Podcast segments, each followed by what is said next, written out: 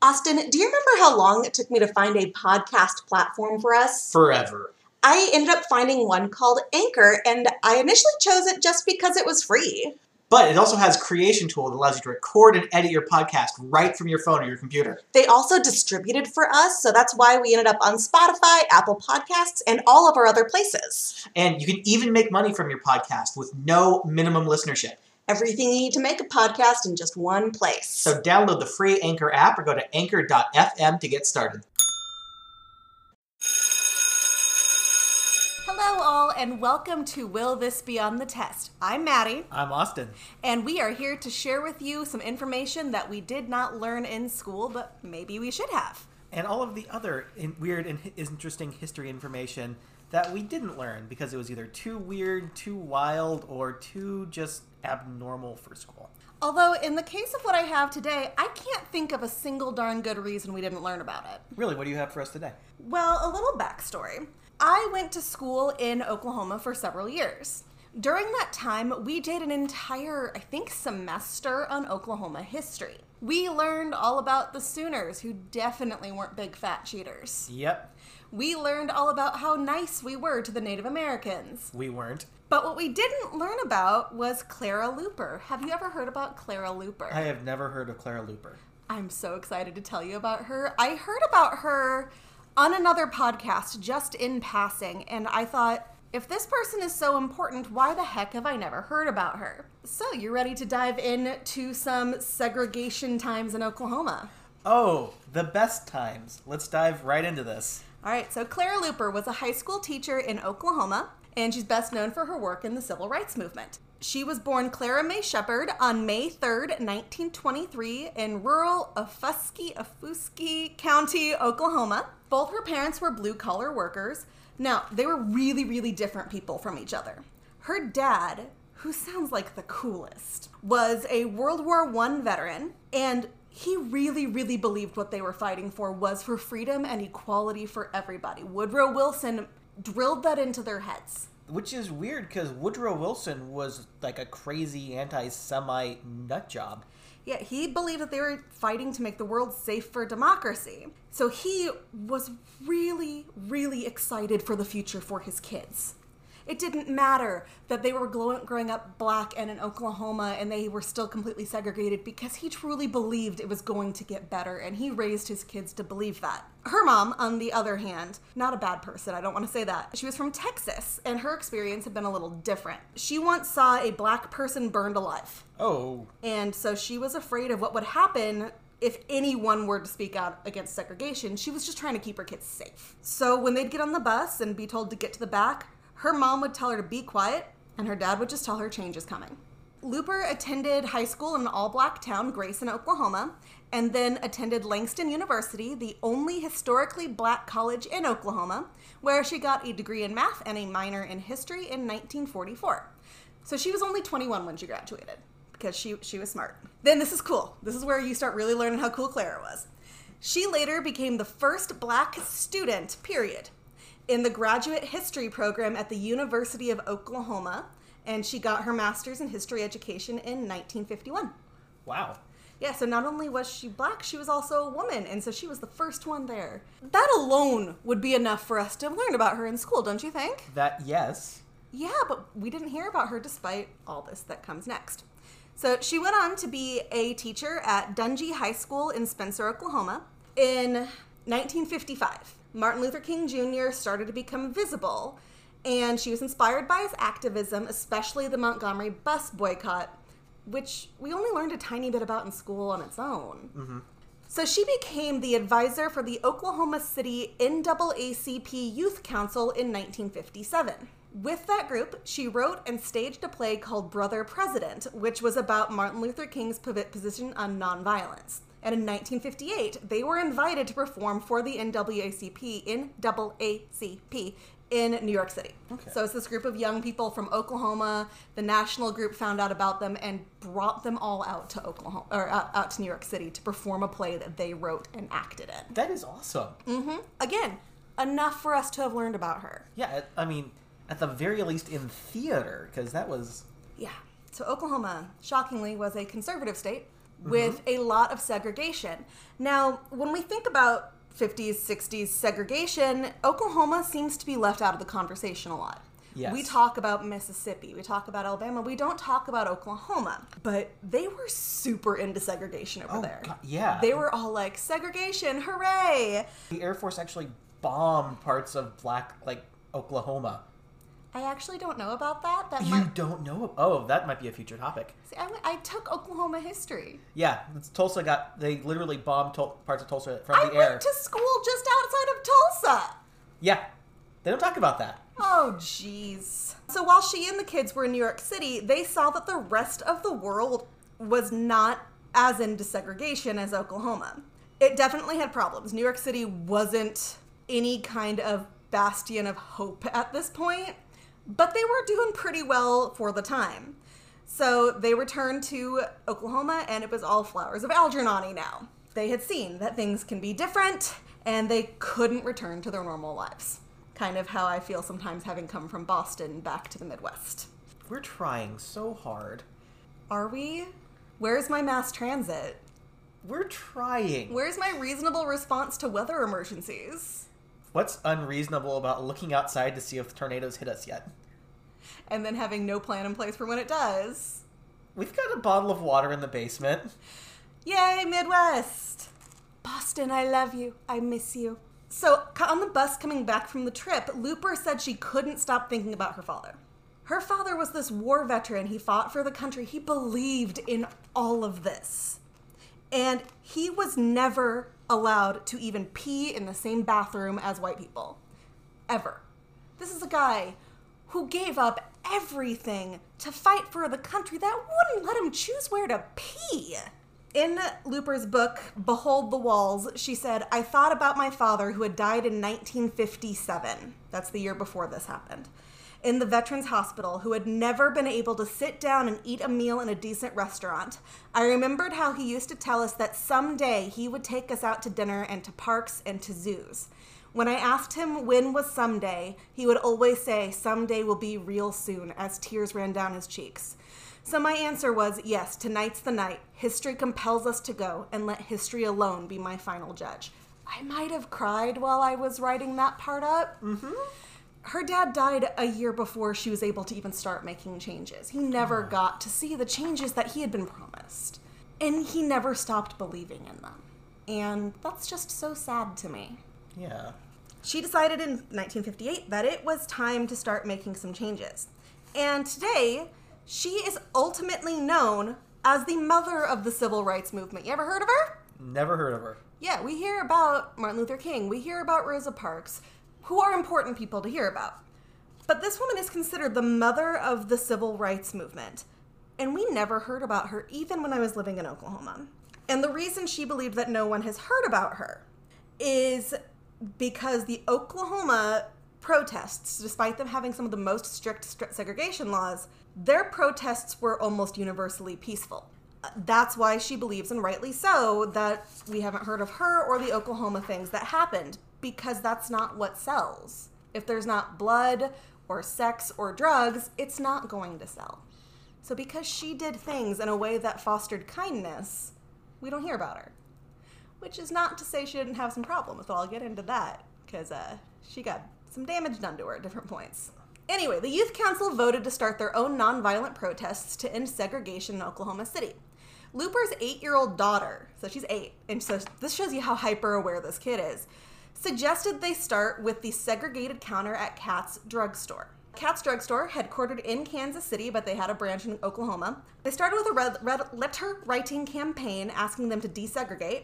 15 months, not a single word back. So they got tired of that shit, and August 19th, 1958, Luper and 13 children, including her own, so these are kids as young as 8, went into Katz, sat at the lunch counter, asked to be served, and they were refused. So they sat and they read and they did their homework because Luper was a teacher and she was not going to get up, uh, take up their excuses for not having done their work. But Miss Luper, you were there. I saw what you were doing. You were not doing your work. That's how I sound to my students sometimes. Police were called, none were arrested, though they did meet with a lot of hostility from people around them.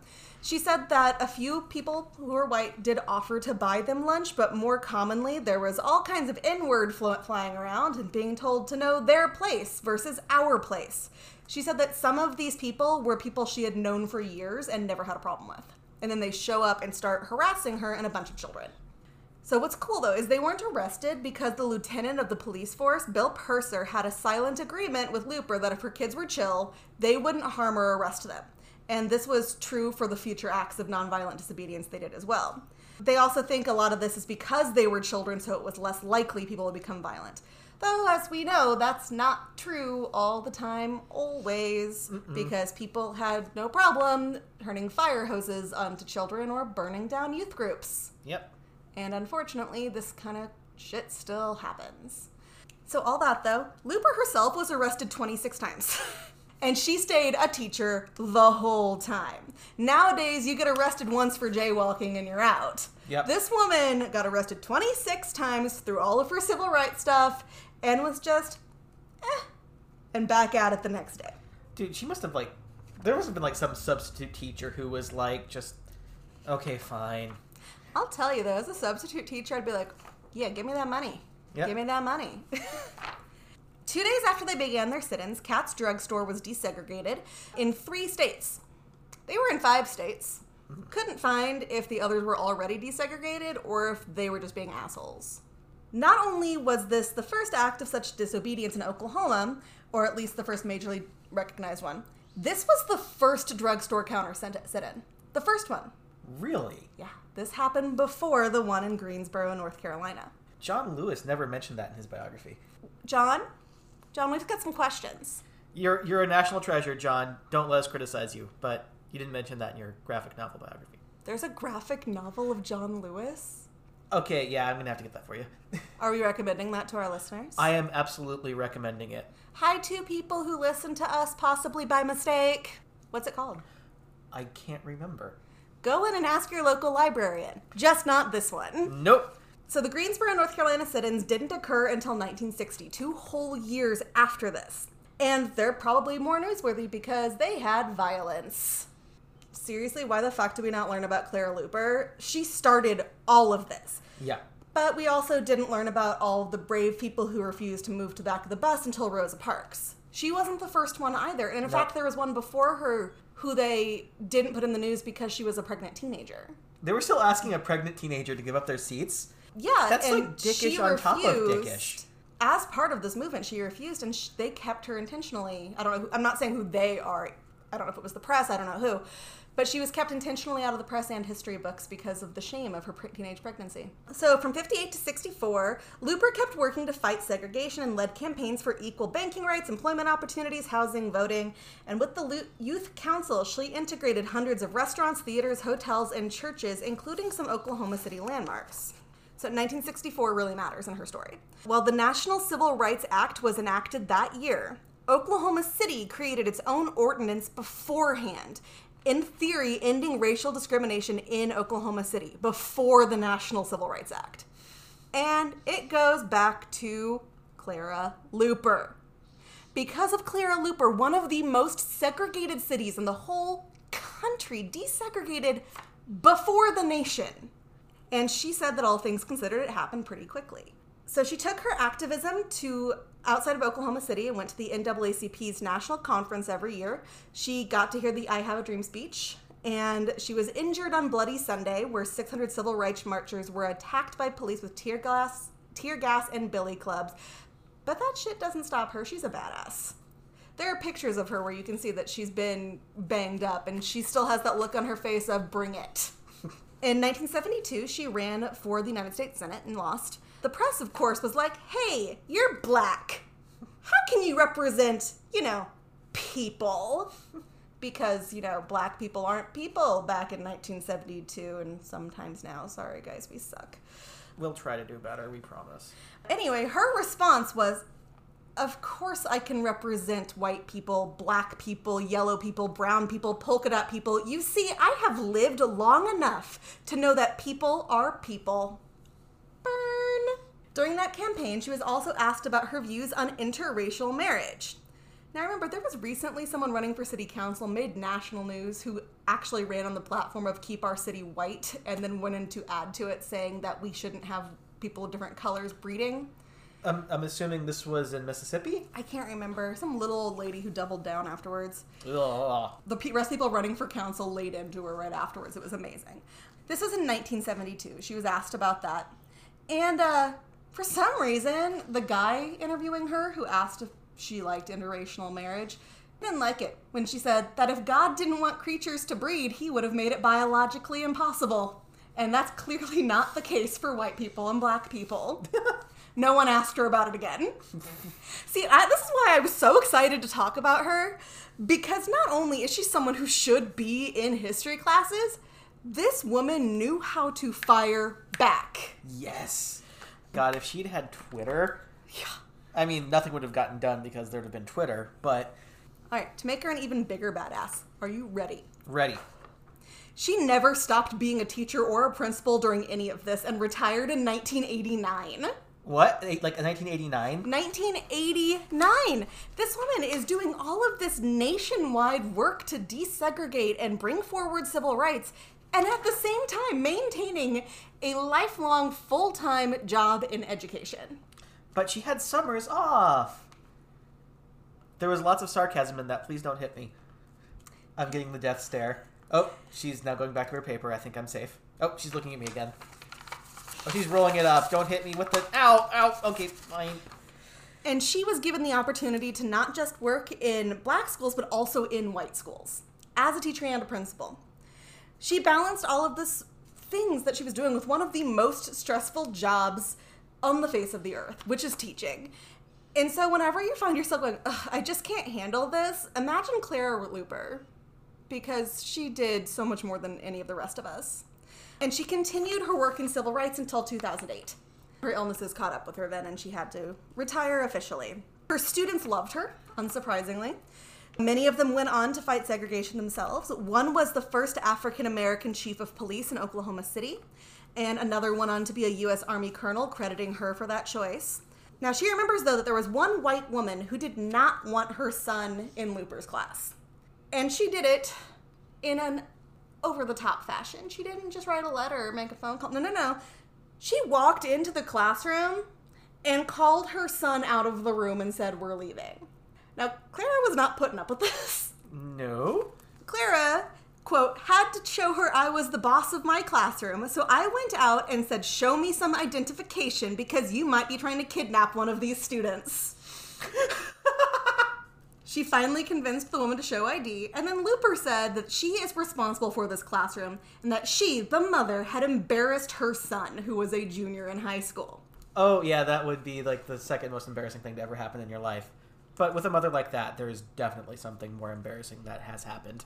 Yeah, that poor kid. Obviously, though, mom's not going to listen to this woman. It's Oh, no. just her classroom.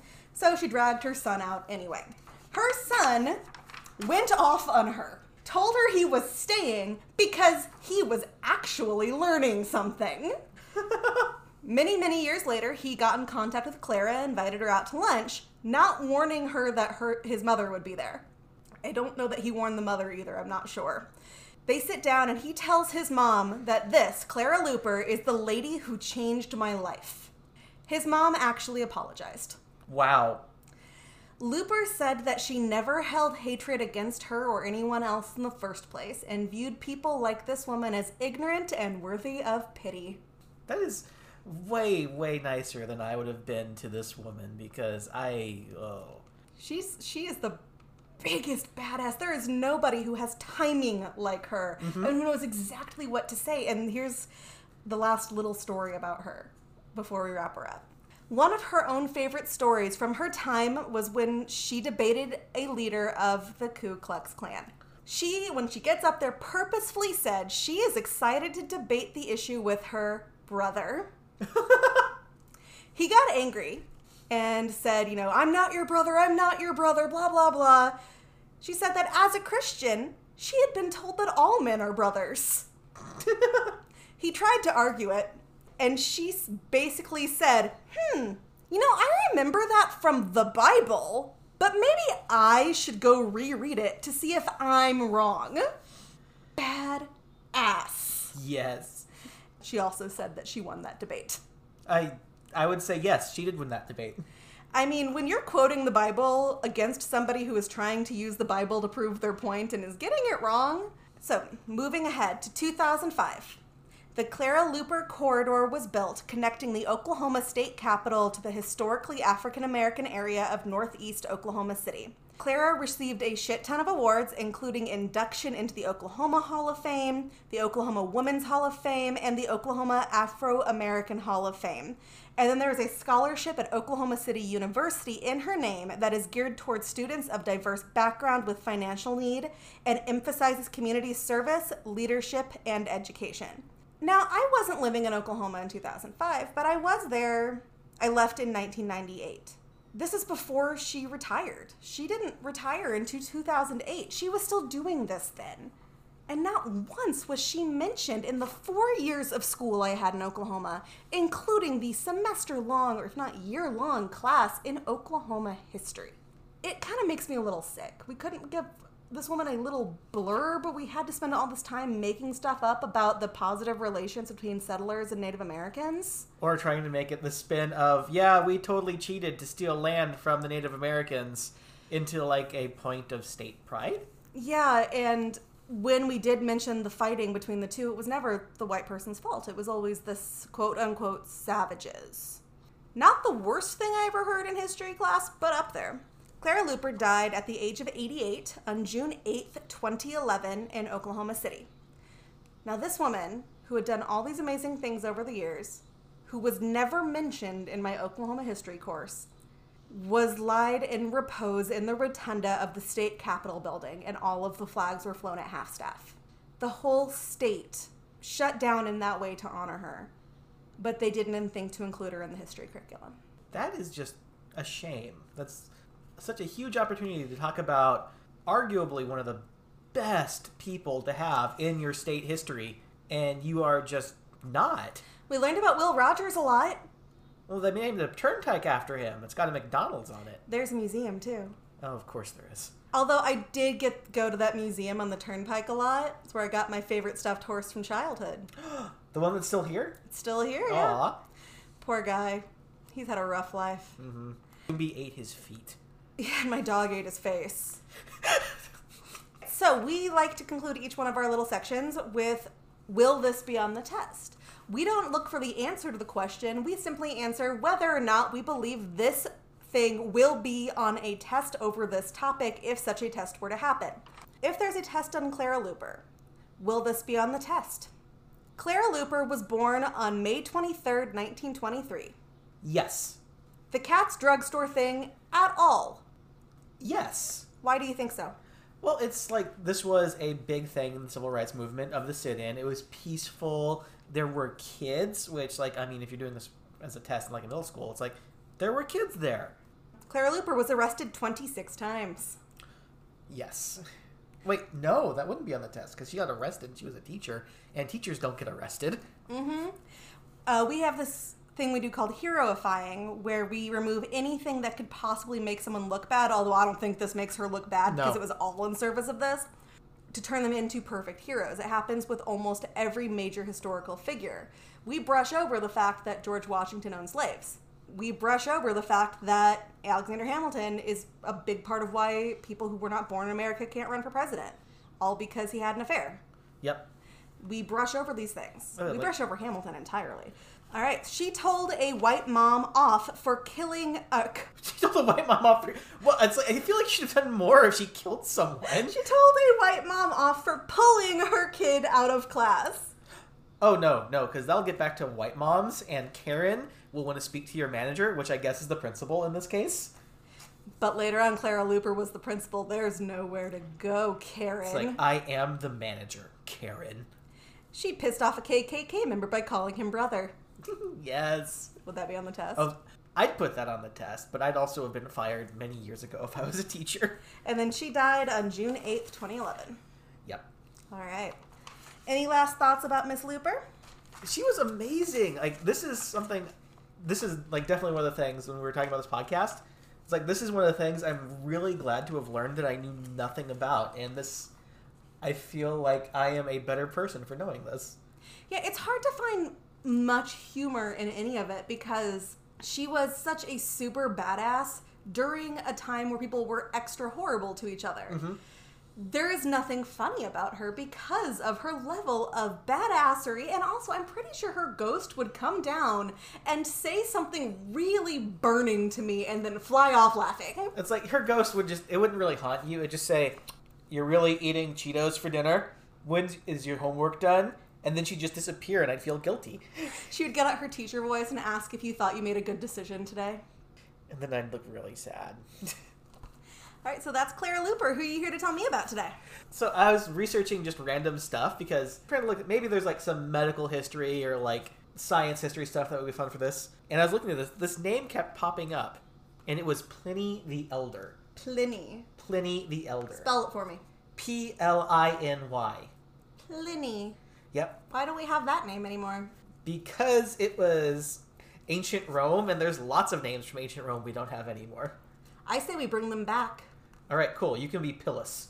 Pillis. Is that a woman's name or a man's name? Actually, that's a man's name. Never mind. Pilla. I mean, I can rock either one. You but- absolutely could. So anyway, Pliny the Elder was born in 23 CE in northern Italy.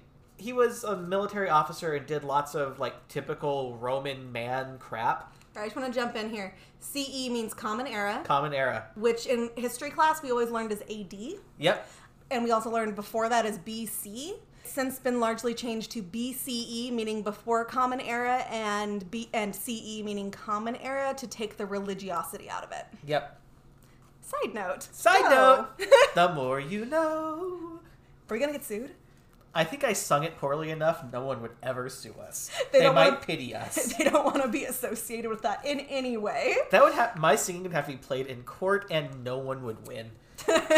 so, what he was like kind of famous for is he wrote a natural history, and it was kind of the world's first like prototype encyclopedia, and it was it is the longest surviving Ro- Roman written work. It is oh my, like thirty five volumes, thousands of pages.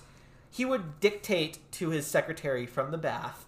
Oh. And according to his nephew, Pliny the Younger, yep, he um, would have one uh, camp aide following him around taking dictation and a second one reading to him. Now, weren't the Romans the one that if you had a twin, you would name one of them and then give the other one not that name? So you'd be like Austin and not Austin? Maybe, I don't know. That didn't come up in anything about Pliny the Elder. Why not? Because Pliny the Elder didn't have a twin brother. Uh, did he eat him in the womb? I mean, maybe. We can't we can't say that he didn't. so he was like the first like encyclopedia, and he was incredibly long-winded, and his research was like secondhand crap he heard at best. This was like a collection of shit I heard in a bar. Kind of like all of our research. Sorry, historians. Hey, well, I didn't hear any of this in a bar. I might have seen some of it in a YouTube video. But still, it's just crazy, crazy stuff. Just anecdotes, things he heard, his own personal experience, you know, accounts. Like, you know, I heard it from a guy who totally saw this. Like this all of this that's all this is. Except except for his section on minerals and metals, which he was were surprisingly accurate. This guy is Reddit. Yeah, he is. Why don't we call Reddit Pliny? I don't know because then someone on Reddit would actually have to do real research.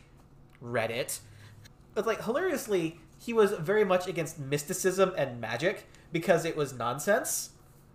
But let's talk about some of the things that were in his natural history, because like no matter what I'd look up, there'd be something about. And Pliny the Elder said, "I'm going to read some of the things I found about Pliny the Elder and what he said in his natural history." Okay, here are some of his cures for sexual desire. Man's urine that was used to drown a lizard. You would drink some man's urine used to drown a lizard. Is that to stop sexual desire? That is to stop the sexual desire. That'd work. That well would done. work. Well done, Here we go. There's also snail and pigeon droppings drunk with olive oil and wine. That would stop a lot of things. That would definitely stop sexual desire. And also, in a pinch, if everything else failed, you could use eunuch urine. Yeah? Why is the other stuff failing? I'm, I mean, that would def- all of this would stop sexual desire. Every last one of these. Like, even talking about them. Please, please move on. I'm having the desire to lose my macaroni and cheese right now. Speaking of food, you want to hear his cures, cures for toothache? Probably not. For toothache, the best cure was the ashes of the head of a mad dog, burnt without flesh and mixed with cypress oil and injected into the ear. Have you tried my essential oils? Yeah, this is like essential oils, but involving much more rabid dogs being burnt. Are we sure?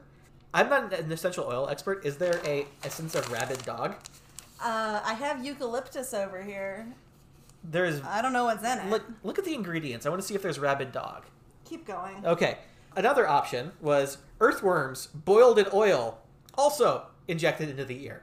We should not have eaten dinner before this. Oh, the best way though for toothaches was to prevent them entirely by eating a mouse every other week.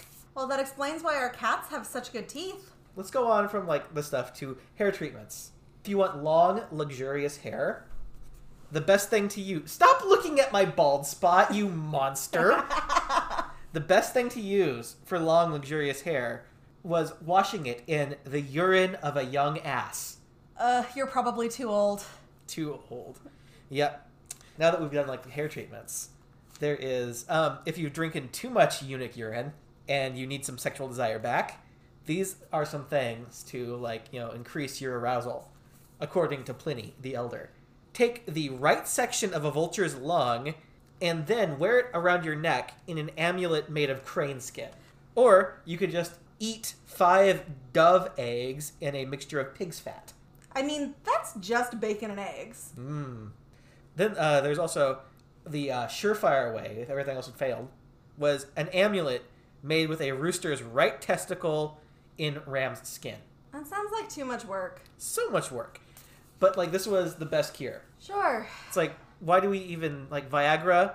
It's like you need to get on this. How Well- do we know that's not what Viagra is? Well, it's not an amulet. You don't wear it around your neck. Go on. Go on. The best way to cure your joint pain was to bathe in the urine of a person who was on a cabbage diet. So you got a bad back, you just need to pee in cabbage pee. Bathe in cabbage pee. So, was he in that when he was dictating to his secretary? I know it's like it'd been like a long he'd been like a long day of like you know being carried around because he couldn't stop reading, which is another thing his nephew said.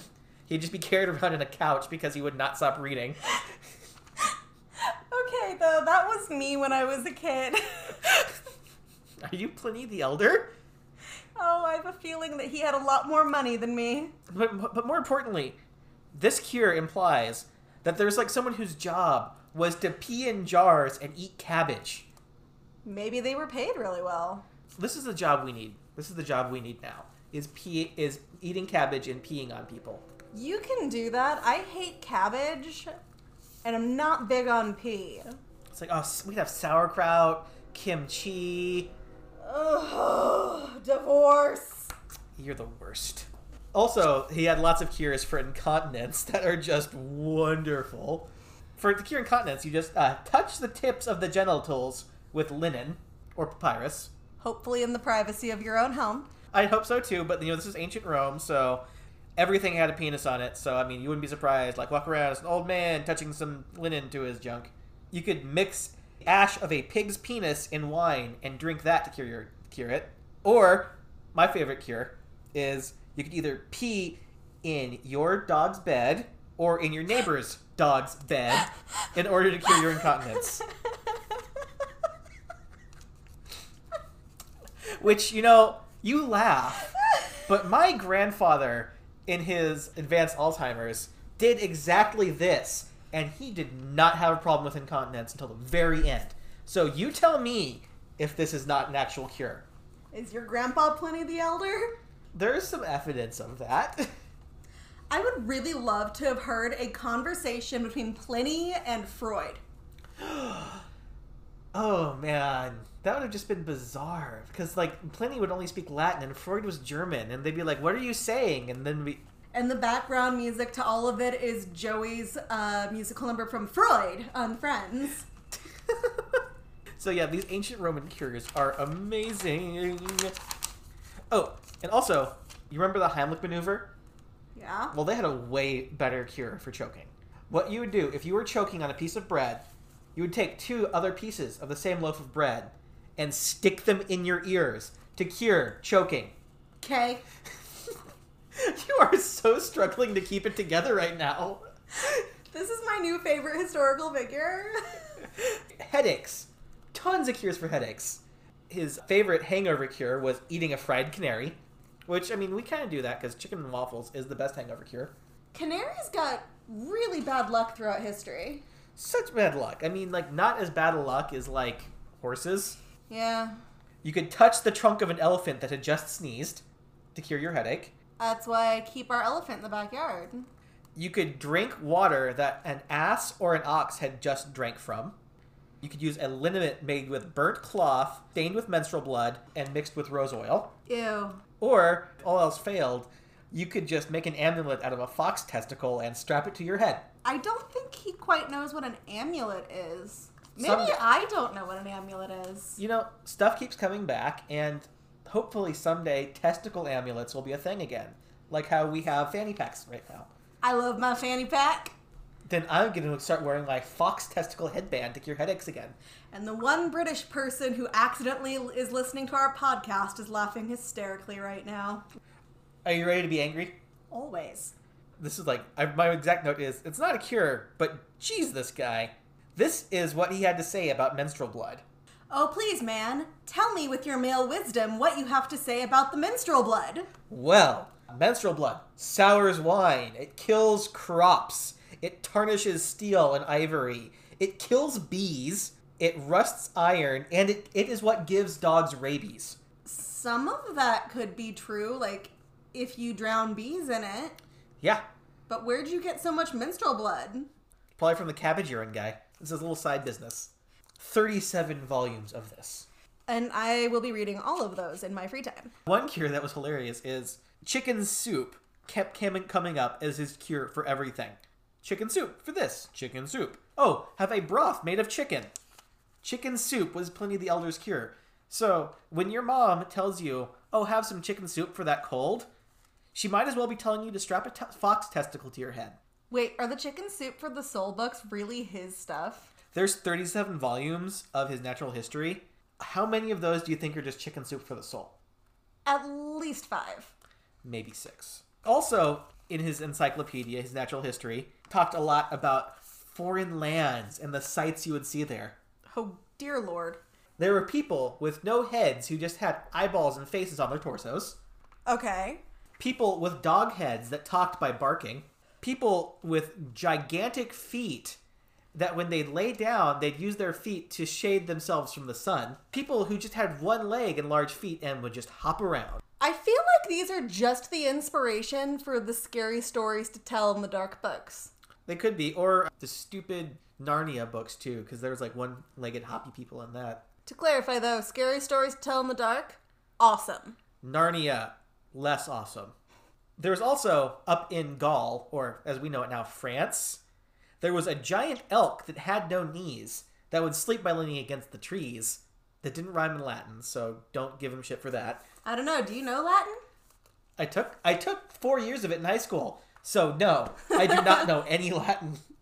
What is it? Semper ubi ub ubi? Semper ubi sub ubi. It's Uh. always wear underwear. See, I learned Spanish. Oh, so you, Miss Fancy Pants, learned a useful language. Indeed. It would also, when startled, run really, really fast because everyone knows having no knees makes you very fast. I used to play with plastic horses as a kid. Yep, maybe he, maybe he did too. That's what he was doing in the bath while he was dictating these things. He had his little plastic elk. It's like, man, this elk is so fast. Curse your sudden but inevitable betrayal. There were, oh, also, this was my favorite. There are snakes that would coil up and then launch themselves into the air like springs to catch birds. Is this how they got on the plane? Yes, this is exactly how they got on the plane. It's just these they, they flew too close to Spring State Landia, and these snakes just all attacked that plane. His death is possibly more bizarre. He died in the eruption of Mount Vesuvius. He was not in Pompeii. He simply saw the eruption and thought, oh my god, I have to see what this is about. And he ordered the ship he was on to get closer against the protest of his officers and crew. He uh, went ashore with a pillow strapped to his head to protect him from the volcano. He forgot his amulet at home. Okay, there is nothing about volcano protection amulets. Maybe that's what he was trying to figure out. He was like trying to find everyone who survived and get like an amulet tablet. It's like, okay, oh cool, you guys all had pigeon heart amulets wrapped in the scrotums of bulls. So you survive this volcano. That's how you protect yourself from volcanoes. That's what he's trying to find out. This guy would have been a great frat bro. Well, I mean, he was Roman. They all would have been great frat bros. Which is hilarious because it's the Greek system. Mm-hmm. Did this, all of this, and he's running around trying to convince people to calm down. This isn't that bad. And then he either had a heart attack or asphyxiated on the volcanic ash and gas. Wait, so is one of those bodies on Pompeii, for lack of a better word, him? No, no, he was not in the buried by ash part. He was in like the immediate fallout, trying to calm down the people like 20 miles away. But still, that was some of the bizarre teachings of Pliny the Elder, who I guarantee is going to come up every time you study something that happened in the ancient world because he wrote it down. He never once came up in any of my Roman history theater education. I doubt he would because how are you going to teach theater kids about your fox testicle amulet? By telling them to please do not do this at home. This is my home remedy for he- headaches. That's why I never have a headache. Oh, God. So that was Pliny the Elder. Now, my will this be on the test is very simple. Is anything I just said going to be on the test? I'm trying to think of any possible Here we go. thing. Would the eruption of Mount Vesuvius in 79 CE be on the test? Yeah, except for maybe the CE part. Although I actually don't know if I ever learned about Pompeii in school either. Oh, we learned so much about Pompeii. But again, I took Latin. I learned about Pompeii from a book that was in my grandparents' bathroom for us to read while we were using the toilet. That's not the most concerning eruption that happened in there. Oh! Any last thoughts on anything? I think your story was better. But yours left a lot more opportunities for me to interrupt you, and I always appreciate being able to interrupt you. You know what? I appreciate being interrupted. It shows me my place. All right, so what is one thing you will take away from this about Miss Clara Luper? Clara Luper was just amazing. She should be in more history, and I'm we got to get her in there. All right. What's something you're going to take away from Pliny the Elder? Other than, oh God, oh God, oh dear God, why? Yes.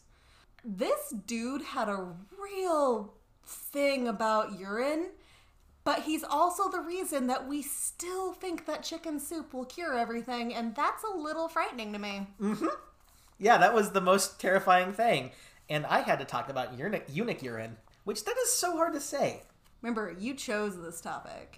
I did. This is my fault.